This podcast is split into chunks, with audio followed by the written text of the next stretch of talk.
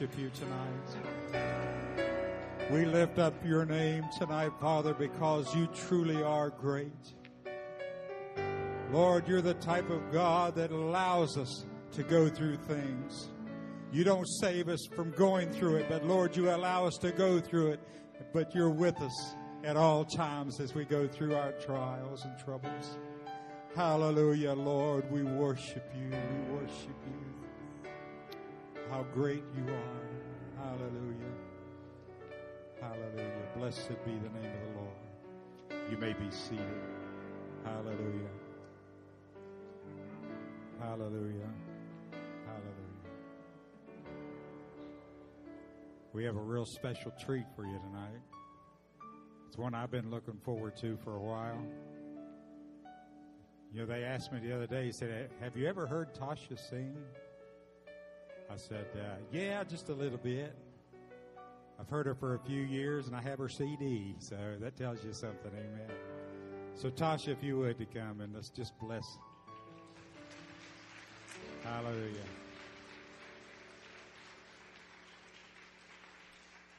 I call her my daughter. She calls me dad every now and then.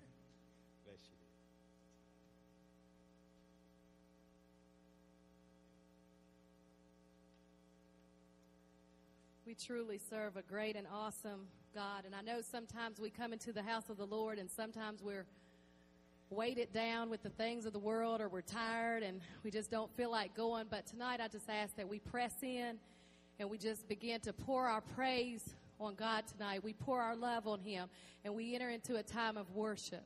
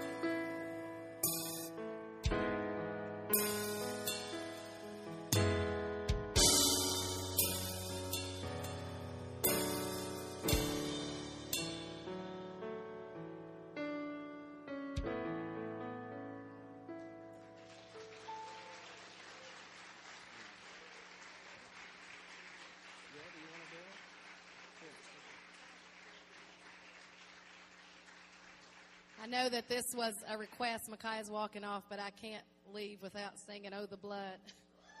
I think I'll be crucified before I get out of here if I don't.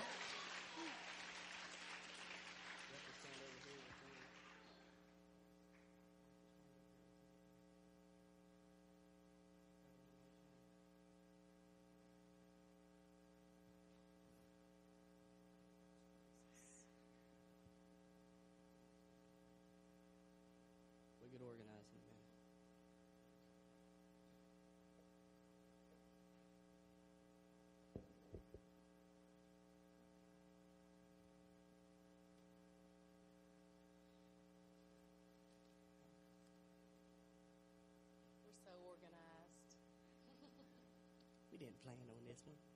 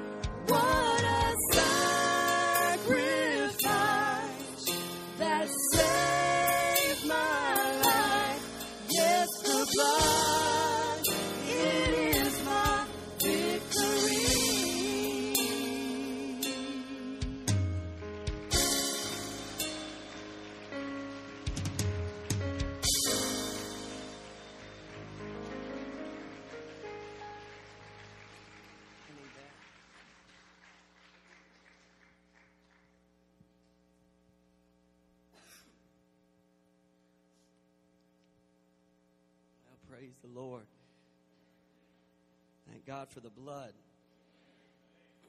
Thank God for my wife pulling out a high song tonight. Hey, glory to God. Woo. We uh, had a good week. I, I appreciate everybody praying uh, for me this week. Um, we went into the uh, federal prison down in Ashland on Monday and uh, just had a great service. We we got in there and um, we we went walking into the chapel at six o'clock, and the men in the prison was already rocking and rolling. Uh, they, they was they were wearing it out. See, the, the federal prison system is different than, than local prisons, and and they have their own choir. They have uh, keyboard, drums, bass, guitar players, praise team, choir director. They were they were wearing when we walked in. They were already just uh, they was singing Fred Hammond when we walked up in there, and they was ready to have church. And I got up there preaching, and I'm telling you, them folks about hurt me. I told y'all Sunday I've been fighting this sore throat thing for about a week and a half now. And I thought, well, you know, I, I don't know how hard I can preach. I got about halfway through my message, and one of the guys came up and jumped on the keyboard and started backing me up like I was T.D. Jakes or something. I said, Oh, Lord, they're trying to kill me tonight. So I got to preaching and sweating and spitting and stomping, and we had four of the guys that got saved that night and two re- rededications. So, so praise God for that. It, it was a great service. Y'all don't understand. That was that, that. I don't know how else to say it, but it's better than a lot of church services I've been in. Sometimes you don't know Jesus is all you need until Jesus is all you have. Well, that's a sermon right there in and of itself. About to mess myself up already. Hey, let's turn to the book of Colossians, chapter 1. Let's do some uh, Wednesday night Bible study up in the house of the Lord this evening. It is good to be uh, back at the Tabernacle of Praise tonight and, and to see everybody here this evening. And um, in honor of, of Pastor Matthews and, and him being gone, we want to we want to honor that man of God and, and for what he's doing and, and the work here and, and what he's doing there in, in Charlotte this week. He said they were rocking out there Sunday too. So, so uh, it, it's awesome that the same Spirit of God that can move and flow here is the same Spirit of God that's moving and flowing in Charlotte. I don't have a good catchy title for you tonight. I got some scripture and some something from God, and we'll just see where we end up. How's that? Colossians 1 9 through 14. It says this For this reason, we also, since the day we heard it, do not cease to pray for you and to ask that you may be filled with the knowledge of His will in all wisdom and spiritual understanding, that you may walk worthy of the Lord, fully pleasing Him, being fruitful in every good work and increasing in the knowledge of God, strengthened with all might according to His glorious power for all patience and long suffering with joy, giving thanks to the Father who has qualified us to be partakers of the inheritance of the saints in the light. He has delivered us from the power of darkness and conveyed us into the kingdom of the Son of His love, in whom we have redemption through His blood, the forgiveness of sin. Amen. Amen. Uh, just, I'll tell you what, what hit me more than anything. You know, the King James Version in verse 12 says that He's made us meet. But verse 12 just made me, I, I was studying at, the, at Ritter Park last night. I was being a bad dad and I dropped my, my second boy off at, at All Star practice and went to the park to study. I went back and got him. I didn't forget about him. But uh, I read when it said that, that God has qualified us to be partakers of the inheritance. I wanted to just get out of my car and run around the park with everybody else, but uh, I'm too lazy and I didn't have my running shoes on. So, so anyhow, let's let's get into the to the scripture here, uh, wh- where we start out there in verse nine. Paul uh, is writing, and, and quite often, as Paul did, he makes mention of how he was praying for the saints. Uh, he was praying for the saints over and over through uh, the epistles that Paul wrote and the letters that he wrote to the churches. Repeatedly, he mentioned things such as, I'm praying for you. And, he didn't just say to them, I'm praying for you. He generally would tell them what he was praying for them about. And, and he gives us this list of things here that he, that he is praying for the people. And, and you know, I, I believe it's, it's, it's twofold. You need, see, because when we pray for each other, uh, it, it strengthens us. It strengthens the person that we're praying for. Uh, that, that's the awesome thing about prayer is I can't tell you uh, the times that, that, that, that Tasha and I have had to walk through things, and, and we could tell that people were praying for us. It's a sad state for me, it would be sad, uh, to try to walk through something and know that someone else besides me is praying for me. I thank God for people that cover me in prayer and that lift me up in prayer and that help help bear my burdens in prayer. And so Paul here is praying for the saints, and obviously the saints he told them to pray for him. In Ephesians, when he wrote, he said, he said, you know, pray for me that utterance would be given and that a door would be opened. So, so, so prayer here Paul is talking about is, is reciprocal. You pray for me, I pray for you, and as you're strengthened in prayer, I'm strengthened in prayer. And as I pray for you, I can promise that as I pray for you, I cannot hate you. You cannot pray to God and ask God to bless somebody and hate them at the same time. So if, if you have, uh, if you hate somebody, I, I just, I want to challenge you to just, on your way home, don't have to do it right now, uh, but on your way home this evening, say, God, I, I want you to bless them and bless them real good. I got one amen on that one. Well, glory. Thank you, Pastor Matthews. Let me move on to the next point. I done lost everybody on that one. They ready to close up Bible like I've heard enough. I'm going home. See what's on ESPN right now. Anyways, but it's also here, uh, and I know uh, Paul's intention was not to be selfish when he prayed for the saints, but it did benefit him to pray for the saints. Uh, why? Because as Paul prayed, if the, the saints that he was praying for would catch a hold of what he was praying for them, it made his calling easier. You see that? That, that if, if, if the things that Paul is getting ready to tell them, I'm praying for you about, if they catch a hold of it, it makes what Paul does easier. See, at one point in time, in, in, in, he was talking to the Corinthian church, and he was telling them, he said, I've been beat, I've been imprisoned, I've been shipwrecked, I've been forced to fast. It's one thing when you fast on your own, but it's another thing where you're out laying on some wood in the middle of an ocean and you ain't got nothing to eat. See, so sometimes, see, Tosh and I, we've been to some church conferences that we have to sing and go so much that we were on a forced fast for three or four days. So, of course, we got some Jesus by the time we left because we didn't have time to eat. Because you're singing at 15 services a day and you got to stay up on the platform and they have two and three preachers a service and they take an hour and a half for each offering. And by the time it's over, you don't know what anybody said because you're famished. You're up there eyes rolling back in your head, people falling out. They think it's the Holy Ghost. It's because you're hungry.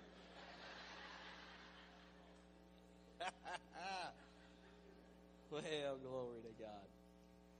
But Paul knew that if the saints would get hold of this, it made what he did easier because when he was saying, I've been beaten, I've been in prison, and he said, and on top of all this that I'm having to endure, I still have to take care of the church folk. That's what he said. That's the BJV of it. But I still got to take care of y'all on top of getting beat, on top of being in prison, on top of being shipwrecked and forced to fast, I still got to deal with folks that can't stay out of bed with each other. I still got to fo- deal with folks that are causing problems in the church, and I'm trying to take care of all this stuff. And so Paul said, if you get a hold of this, it's going to make my job easier. Uh, 2 Corinthians 10, 10 15, uh, he, he said this, not boasting of things beyond measure, that is, in other men's labors, but having hope, that as your faith is increased, we shall be greatly enlarged by your sphere of influence. Do you see that? Paul was telling them in Corinthians, he said that if I can get you to the place that your faith is increased, then as your faith is increased, then we also are enlarged. So he was talking about the church leaders. And, so that's where we see where everything is reciprocal. He said, if you get a hold of this, what we do is improving. That as the church is strengthened, the leadership is strengthened. As the people in the church increase in faith, the leadership of the church is able to lead better because the people are walking in faith better. And so when we get to the point that we're walking in faith and we know the Word of God and we're trusting in God, then every little thing that arises, you don't have to run to a pastor to fix for you.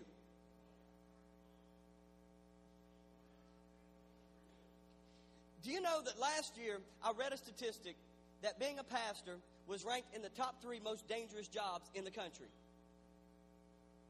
That when it came time to file for insurance, it was one of the top three highest percentage rates to pay for health insurance. Why? Because they considered a high stress job. Why? Because a lot of church people don't want to increase in faith. And they want someone else to get a hold of God for them instead of them increasing in faith. And so Paul is saying if you increase in faith, what I do is easier. You see, uh, when, when you get up here and, and, and, and the praise team gets ready to minister and to sing, if you come in and your faith is increased, it makes them sing better. When you come in and your faith is increased, it makes the preacher preach better. It makes the one praying pray easier. Why? Because everyone has coming in and they've got something to contribute to the service. We've got to get out of the mindset that everything that goes on in church just has to do on this platform that everything that has to do with what church is is about a building. If church was just about a building, then we've missed it. If church was just about coming together and singing to each other and you listening to somebody talk and us going home, then we might as well just close down because that is not church. Church is when we can come in here and get a spiritual jolt in the arm, and then we can go back out of this building and take the church wherever it is that we are. You can have church on your job. You can have church at your school. You can have church during a family reunion. Why? Because church isn't a building, the church is the people. And when we get a hold that we are the church, wherever I walk, I can have church in the middle of Walmart if I have to, because I've got something in me that doesn't stay in a building, it goes with me everywhere that I go.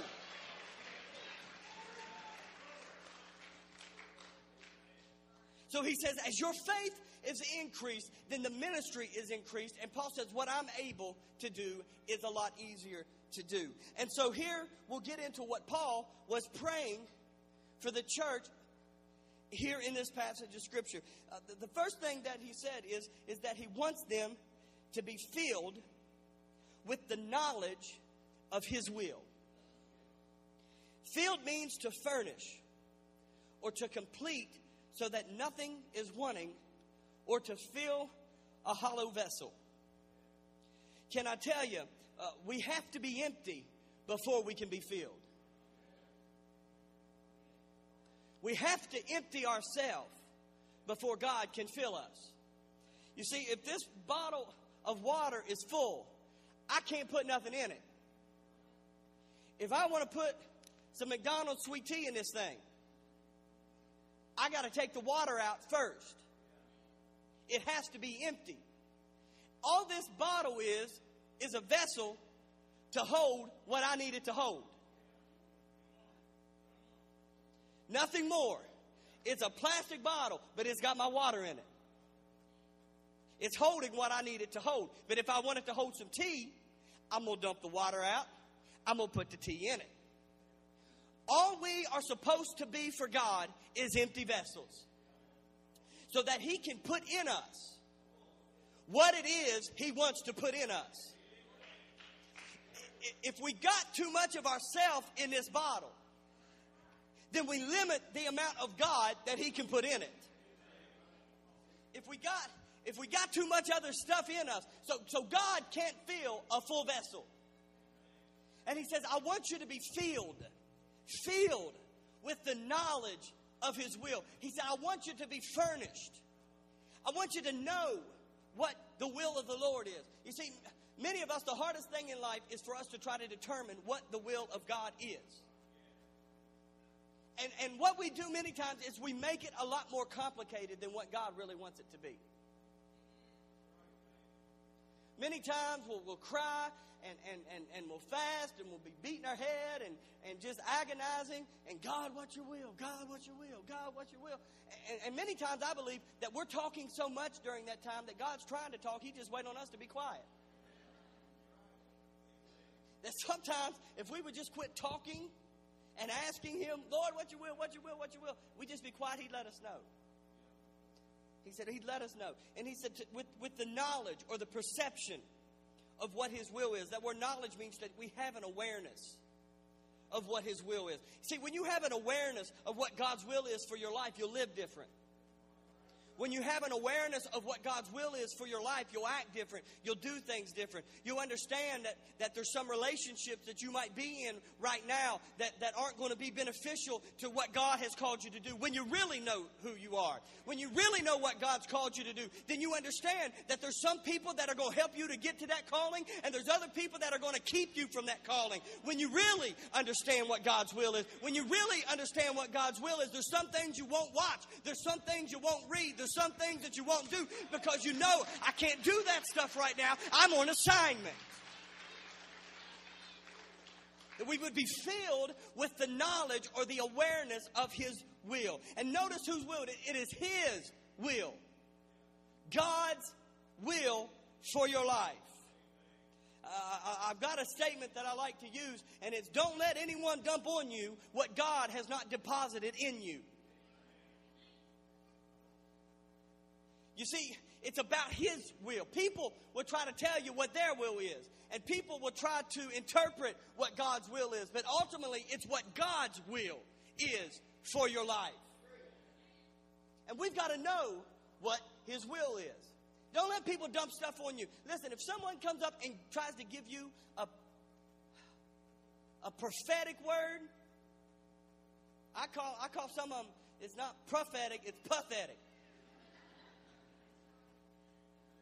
If someone tries to give you a pathetic word, let me tell you how it, you, you, can tell sometimes. If they got a corner you in the bathroom while you're standing by a urinal, it's pathetic. Take that one to the bank. If you got to give me a word, the bathroom is not the place to do it. You can wait till we get outside. if someone tries to give you a word and they're cautious that they don't want anyone else to hear it, be careful. Because a true prophet don't mind if someone else hears because they don't mind being accountable. Even Paul wrote in, in 1 Corinthians uh, when he was talking about spiritual gifts in chapters 12 and 14, he says, If you prophesy, let it be by two or three, and let them judge. Uh, and I went, were at, uh, ministering at a church up in Muncie, Indiana, and a lady came up to give us a, a, a word after the service. And next thing you know, here comes somebody with a tape recorder and, and tape recorded that word. Why? Because they, they put that stuff on record. And if they give you a word and they try to give you some kind of timeline or something like that and it don't come to pass, they'll go back and tell them, hey, you missed this. Now we all say, ooh, whoa, whoa. But I promise you, there'd be a whole lot less false prophecies in churches if we started holding some folks accountable to what they said. They said 12 months from now, such and such is going to happen, and you go back and you call them up and say, I got it right here. They think twice before they get up there say, Thus saith. He said, So I want you to know what His will is. His will. His will, uh, the word will there means His desire or His pleasure. See, that, that changes it to me because many times we think about God's will as something that, that He's commanding and beating us over the head to do. But God's will is God's desire or God's pleasure. In other words, uh, what is it that brings pleasure to God that you need to do? That, that's God's will. You want to find out uh, what God's will is for your life? Then ask Him and pray to Him sometimes. Lord, do I please you? Lord, do I please? What, what is it that you want me to do, God, that would bring you pleasure? What is it, Lord, that you want me to do that honors you and glorifies you and lifts you up? See, that, that's the start of finding out what God's will is for your life, is when you're asking God and you're seeking the Lord to find out, Lord, what is it that pleases you and that honors you? Uh, let's keep on going on. The next thing that he says is, is, uh, is that we have to walk worthy of the Lord to walk worthy. The word walk means to make the most of every opportunity. Make the most of every opportunity for the Lord. Uh, because worthy means to have weight or value. So that means everything that we do has value in the kingdom. Everything that we do has value when it comes to God. So when we make the most of every opportunity, there's value to that. And it doesn't have to be big stuff. You see, what we want to do many times is we want to look at, at the big the big scheme and, and, and, the big picture, and, and we, we see all the, the accolades. And, and Jesus said, if you just give a cup of water, a cup of water, you've done it for me. Inasmuch as you have done unto the least of these, you've done it unto me. If you do big things in public, the only reward you'll get is your earthly reward. But if you do something small in the name of the Lord that don't nobody else know about, God will reward you openly.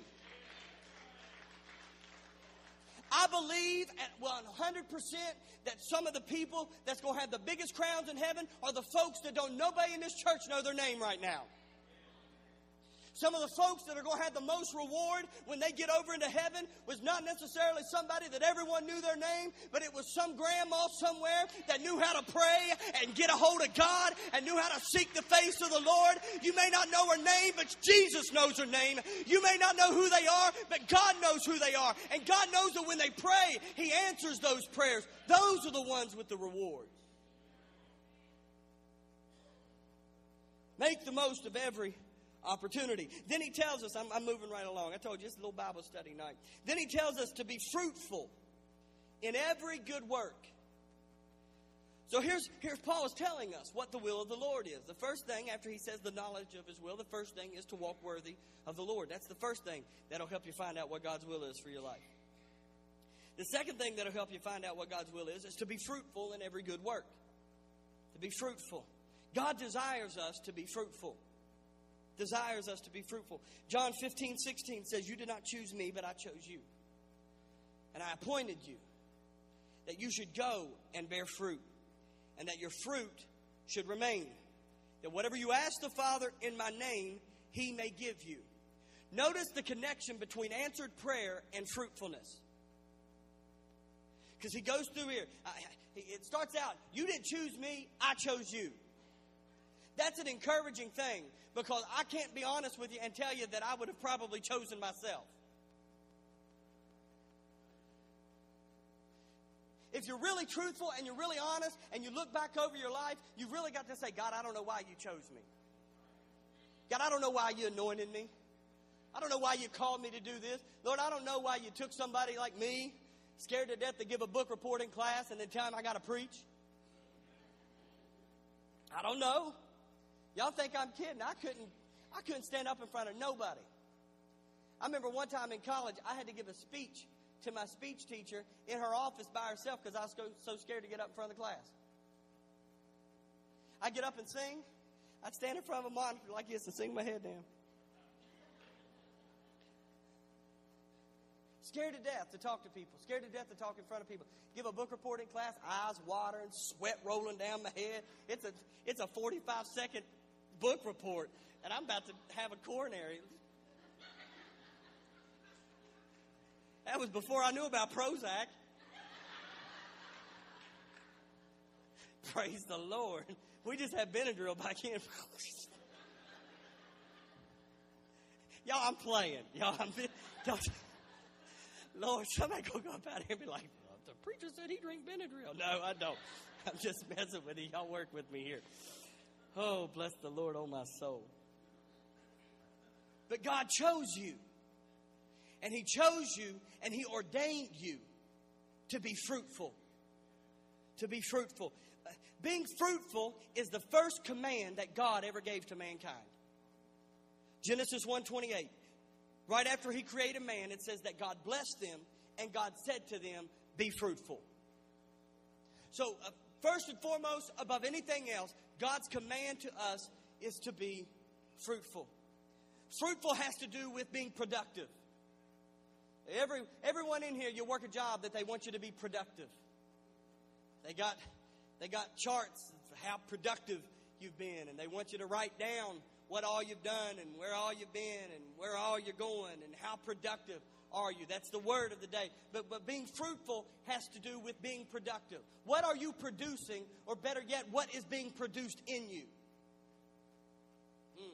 You see, it's one thing to produce something, but it's another thing when that something is produced in you. Because when it's all said and done, we can do things for God but if it doesn't first start in us, then it will have no lasting effect in the kingdom.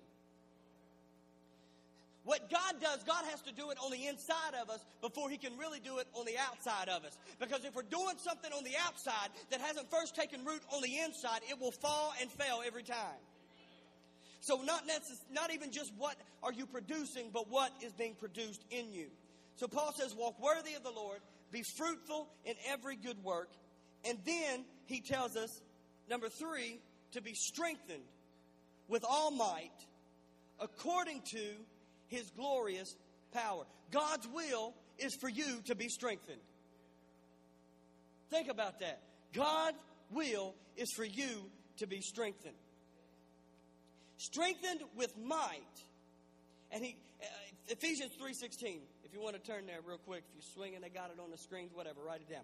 Ephesians 3:16, he says to be strengthened with might by his spirit in the inner man. By the Holy Spirit in your inner man. Uh, strength is a work of the Holy Spirit. Having strength in your life is a supernatural work of the Spirit of God that cannot take place any other way. We cannot strengthen ourselves. We cannot give power to ourselves. Strength and power come from the Spirit of God. A work of the Holy Spirit, and it's done within us. Let me tell you, if you're looking for strength from other people, you're not going to get it. Because strength has to come from your inside, not the outside. People can pat you on the back and tell you how great you are and tell you everything's wonderful and they can encourage you all they want to. But I've seen people that you encourage and you encourage and you encourage and they're still always down. Why? Because they don't have strength on the inside. You've got to get strength on the inside, and until you get it on the inside, nothing that anyone else does on the outside is going to matter. Strength has to happen on the inside of you. It's a work of the Holy Spirit to where He starts rearranging us and we allow Him to get down into the depths and the, and the innermost part of our being and, and strengthen us. Out of your belly shall flow rivers of living water. Isaiah 40 and verse 31 tells us, They that wait upon the Lord shall renew their strength. That word renew there means to change. They that wait or the Lord shall change their strength. Why is that? Because as we wait upon God, that means we rely less upon ourselves and more upon Him. Get that in your spirit tonight. that as we seek the Lord and as we as we listen to God and we wait on his direction, what it does is is it causes us to rely less on us and more on him. And when we start relying more on him and less on us, then there's a strength change. And then we get to the point to where we understand I don't have to do this on my own strength anymore. I don't have to walk this thing out on my own power anymore. But but now I can be strengthened with all might according to his glorious power. So that means that the power that he strengthens me with is in accordance to the power that he has. And if I read my Bible correctly, God has all power. So that means no matter how much strength you need, God is never going to run out of a supply of strength to give you. No matter how weak you may be and how much strength you require right now, God has all power, so He's never going to run out of a supply. So every day, if you need strength, God's got the strength that you need. His mercies are new every morning. Before you throw the cover off of you and before you put your feet on the floor and get out of bed, God's already standing there waiting to give you a new mercy, a new strength for this day, a new anointing and a fresh power to get you through. Whatever it is you've got to go through day by day, God has already made provision and given you the strength to walk through it. According to his glorious power. And then it, he goes into, he kind of switches things up. He said, This is God's will for your life. And then once you start understanding what God's will is, he said, Then you're going to understand that God has qualified you. The Father, he says, has qualified us. To qualify means that we've been equipped to perform duties. We have been equipped to perform duties for God. Qualified. I like that word. We've been qualified. And notice, like I said in the scripture, it says that the Father has qualified us. If you're looking to other people to qualify you, you're looking in the wrong places. If you're looking to someone else to qualify you, you're looking in the wrong places. Uh, there's an old song that they used to sing years ago. Uh, one generation will know it, the next may not, but looking for love in all the wrong places. Some of you know it. I was going to say the Eddie Murphy version, looking for nub in all the wrong places. Y'all don't. Some of you don't get that one either. So, couple of you got it. Some couple. Some of you got it. Some of you got it. But but what you've got to understand is, is you can't look to anyone else to qualify you. Because people's opinion of you can change tomorrow. What they do to you and say about you can change tomorrow. And if you're looking to them to equip you and to call you and to qualify you, then you'll mess yourself up. But when you get a hold of God and you understand what He's put inside of you and you understand how God has equipped you and you understand how God has called you, then it doesn't matter what anyone else says, what anyone else does. You've got a knowing on the inside of you this is what God has done, and just sit back and look what the Lord has done in your life. People don't have the power or the ability to build you up or to tear you down. Only God can do that. If somebody's going to build you up or tear them down, you got to let them. So don't let them do it and understand that God Himself has qualified you to do everything that He has called you to do. That with God on your side, there is nothing too hard for you and Jesus. With God on your side, there's no mountain that you can't climb. There's no valley that you you cannot walk through. There's no problem that can't be fixed. There's no situation that God has not already provided a way for you. There's no circumstance that can come into your life that God has not already equipped you to handle. Thank you, Jesus. You're qualified. You're qualified. I know people told you you can't, but God says you can. I know people want to tell you, you, you never amount to anything, but God says you can do it. I can do all things through Christ who strengthens me. You're qualified. You're qualified. The next thing that he tells us is that you've been delivered. from the power of darkness and conveyed or translated into the kingdom of his son. You've been delivered. You've been delivered. You've been delivered from and delivered to. God doesn't just deliver you from something, He delivers you to something. I don't just put a letter in the mail and expect it to stay at the post office.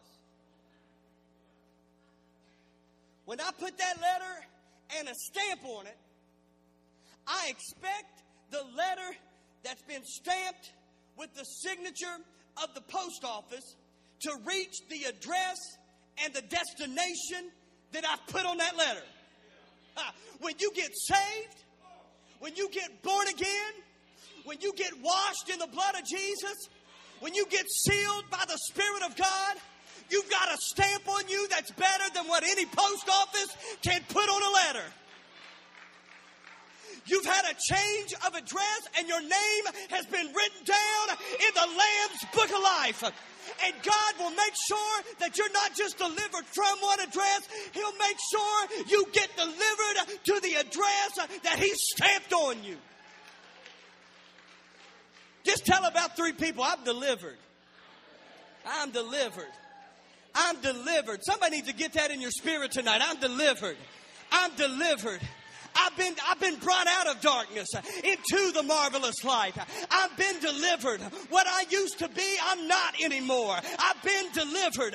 The hold that Satan used to have on me, he don't have no more. I've been delivered. I've been saved. I've been washed in the blood. I've been changed. I've been delivered. Glory to God, you've been delivered.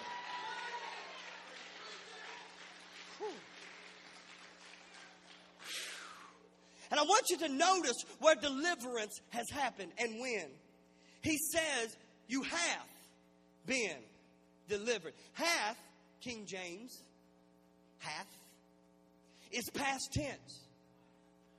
So you've got to understand, you're not waiting to be delivered. You've already been delivered. Ha. You see, you may not feel delivered, but it doesn't matter how you feel because you got to look at it through the eyes of faith. You may not feel like you've been delivered. You may feel as bound right now as what you've ever felt. But if you could step over into the faith realm, you've got to recognize that God has already delivered you. He's not waiting to deliver you. He's not holding back deliverance for you. He has already delivered you. He's already declared your end from the beginning. Before you ever got started, He already knew how you were going to finish. You are already delivered. You don't have to look delivered. You may look a hot mess right now, but you're already delivered. People may think you're nuts, but you're delivered. People may think your situation is hopeless, but you're already delivered. You've got to understand, you're not waiting to, I got to get this in somebody. You're not waiting to be delivered. You have already been delivered. That when the first drop of blood touched your old sinful life, you were delivered right then from every attack that the enemy could ever try to throw at you in your life. You are delivered. And then he said that we're redeemed. We're redeemed. We're qualified, we're delivered, and we're redeemed. Redeemed means to pay a ransom or to liberate from the penalty of sin or to set free the captives. He said, You've been redeemed. You have been redeemed. That means God has paid the price for us. I think many times we've heard it so much and we've sang about it in hymn so much we don't even understand the price that's been paid. We sing songs, Jesus paid it all. All to him I owe. Sin had left a crimson stain, but he washed it white as snow. Whew. What can wash away my sin? Nothing but the blood of Jesus. What can make me whole again? Nothing but the blood of Jesus. I'm just going to sing it. Oh, precious is the flow that makes me white as snow. No other fount I know, nothing but the blood of Jesus.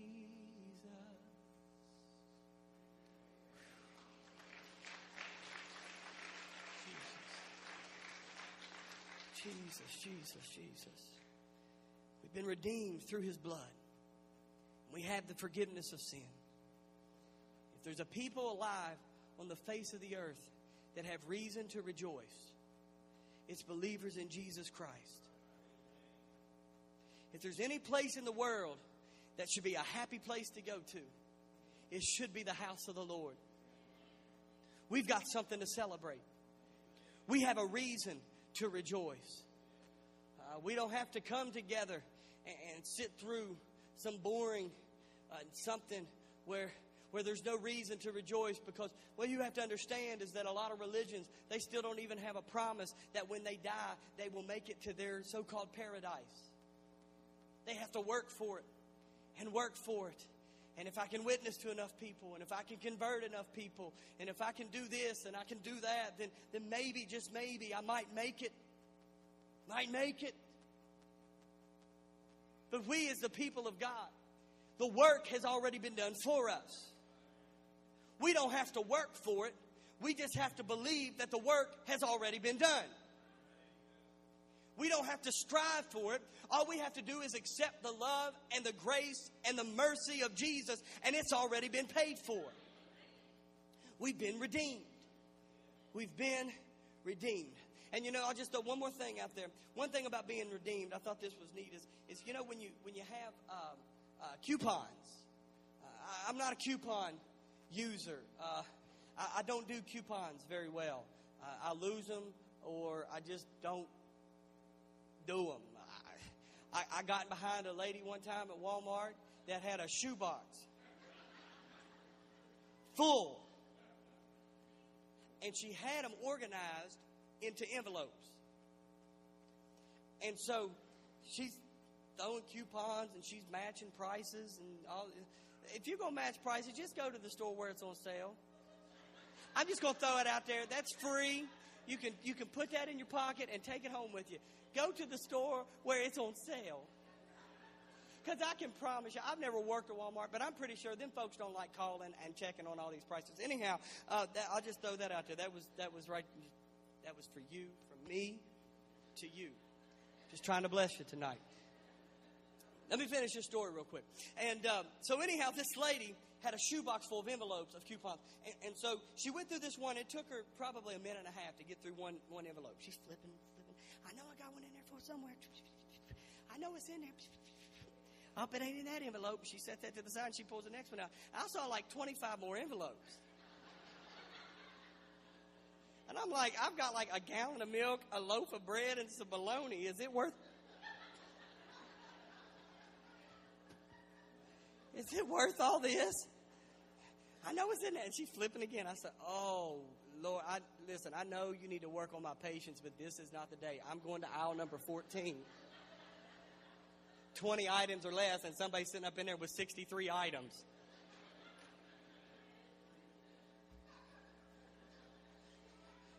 So, anyhow, I move to the other end of the store. I go through my line I'm walking out the door with my whatever many items, and she's still looking through envelopes. I said, Thank you, Lord, for directing me to aisle number 14. I said all that. I know it was a funny story, but I had, listen, y'all got my brain doesn't work right sometimes. Y'all just have to bear with me. Um, but, but I said this to talk about coupons. Every coupon, if you ever look at it, very few of them are just use it whenever you want to.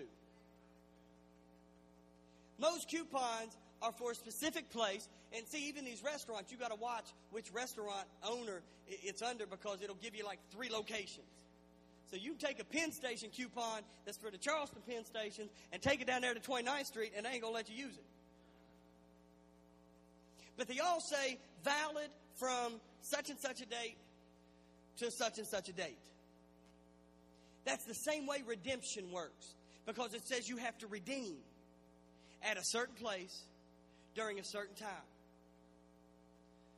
Every one of us have a start date and we have a finish date. The only opportunity we have to be redeemed and washed in the blood is in between those two dates. Once we die, once our expiration date hits, we are no longer eligible for redemption. So if someone wants to try to tell you they can pray for you once you die and pray you up out of purgatory into heaven, that is a lie from the pit of hell. You have an opportunity from the time you are born to your expiration date, and that is the only opportunity that we have to be redeemed and washed in the blood of Jesus. So we've been qualified, we've been delivered, we've been redeemed, and we've had all those things happen to us by God because He's made every opportunity for us to know what His will is for our life. Amen. Go ahead and stand up on your feet this evening told you, just a little Wednesday night Bible study. Glory to God. I love God's Word. Love God's Word.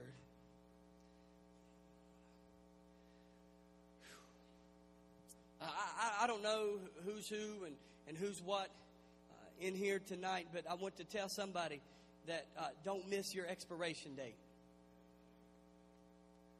Don't try to outlive your expiration date and think everything's going to be okay. The only chance and the only opportunity that you have to get saved and born again and washed in the blood is during this life. And if you miss it during this life, you will miss it forever. Every person in here will live forever somewhere, and you've got one or two places you're going to be. You're going to be with Jesus in heaven, or you'll be with Satan in hell. It's that's that's just that's the word of God. I don't care if there's a book out telling you hell doesn't exist. That's a lie from the pit of hell. Of course, the enemy's going to try to tell you where he lives don't exist. Everyone in here will end up somewhere, one of two places. And the only chance that you have to be redeemed on your coupon is during this lifetime. So if you're here this evening, I want everybody to just close your eyes. I don't want anybody to be intimidated. If you're here this evening and you can say, I've never been washed in the blood of Jesus. I've never asked Him to forgive me of my sins. I've never accepted Him as my Savior. Or you're in here tonight and, and, and maybe you, you did it as a child and you, you say you, you got saved as a child, but now you're not walking with God. You're not living for God. I want you to just slip that hand up in the air right now. Nobody's looking. Nobody's looking. Just slip that hand up. Thank you. Thank you. Thank you. Thank you, Jesus. Thank you, Jesus. Thank you, Jesus. Thank you, Jesus. Hallelujah. Is there anyone else? Is there anyone else? Now, if you raise that hand tonight, uh, what I want you to do is I want you to just, I want everybody to pray this prayer out loud so no one's intimidated to do it. Everyone pray, but if you raise your hand tonight, I want you to pray this prayer in faith. I want you to say, Lord Jesus, forgive me of my sin. I receive you now as my Lord. Wash me Forgive me. Change me. Fill me with your spirit. I will live for you. I will walk with you all the days of my life. I believe that I am forgiven. I believe that I'm on my way to heaven. I believe my life is changed right now in Jesus' name. Amen. Amen. Amen.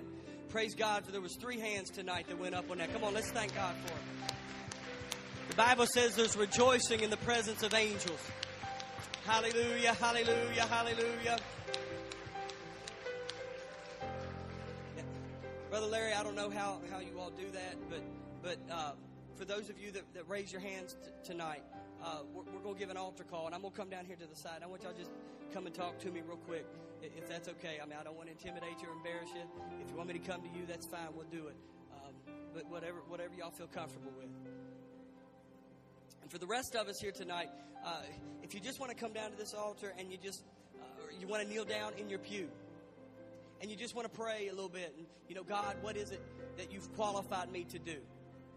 What is it, Lord, that you have, have directed me to do that I just need to step into? You've been confused and you've been seems like you've been walking. Uh, I feel this right now. You feel like you've been walking in a daze, that you have no clarity and you have no direction at all. And that's you tonight. You just feel like you're just going in circles every day, every day, the same thing, going in circles. And, and you need some direction tonight. I want to open up uh, this, this chance for you to pray and for you to seek God. Uh, because, listen, I, I can pray for you and I can speak to you, but one word from God, I mean just one word from God, can do more for you than anything I could ever say to you. So I want you to just get a hold of God tonight and, and pray and, and just open this altar up. Don't be intimidated. Grab somebody that you want to come pray with you. Find you a prayer partner, somebody that knows that get a hold of the throne, and come down here and pray tonight. And we're just we're going to just take this next few minutes to spend some time with God in prayer. And I'm going to come down here. And those of you that raise your hands, if you want to come down here, we're going to talk to you real quick. All right? So just go. Don't don't be afraid. Just come on down. Praise Him. Go ahead and lead us in some worship.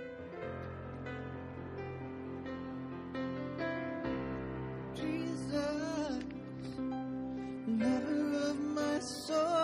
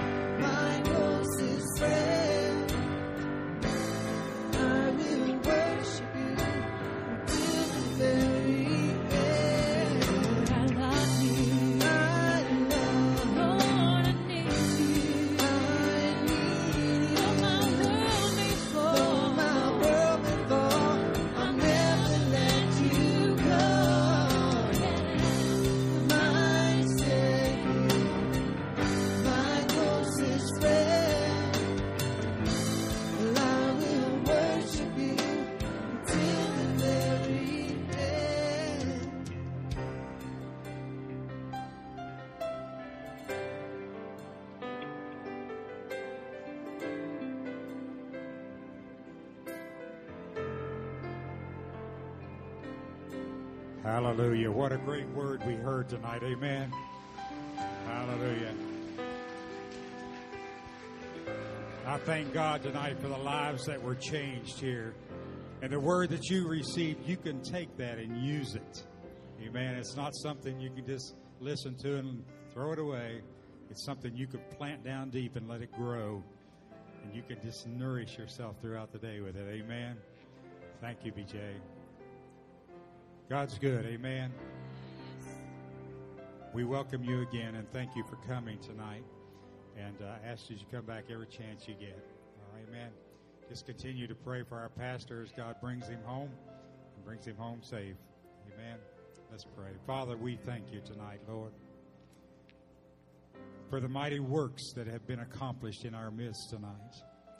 We thank you for the man of God and the anointing that you placed upon his life and for the word that he's delivered to us. Lord, we thank you for the feasting that we're going to be doing on the word that you've given to us. Father, and we ask you that you would just touch each one. Keep your hand upon them. Lord, go with them and let them be the church in the community. Let them take the word to others. Let us be the witnesses that you've called us to be, that light shining for Jesus Christ. And we'll give you all the praise and all the honor in Jesus' name. Amen. God love you tonight.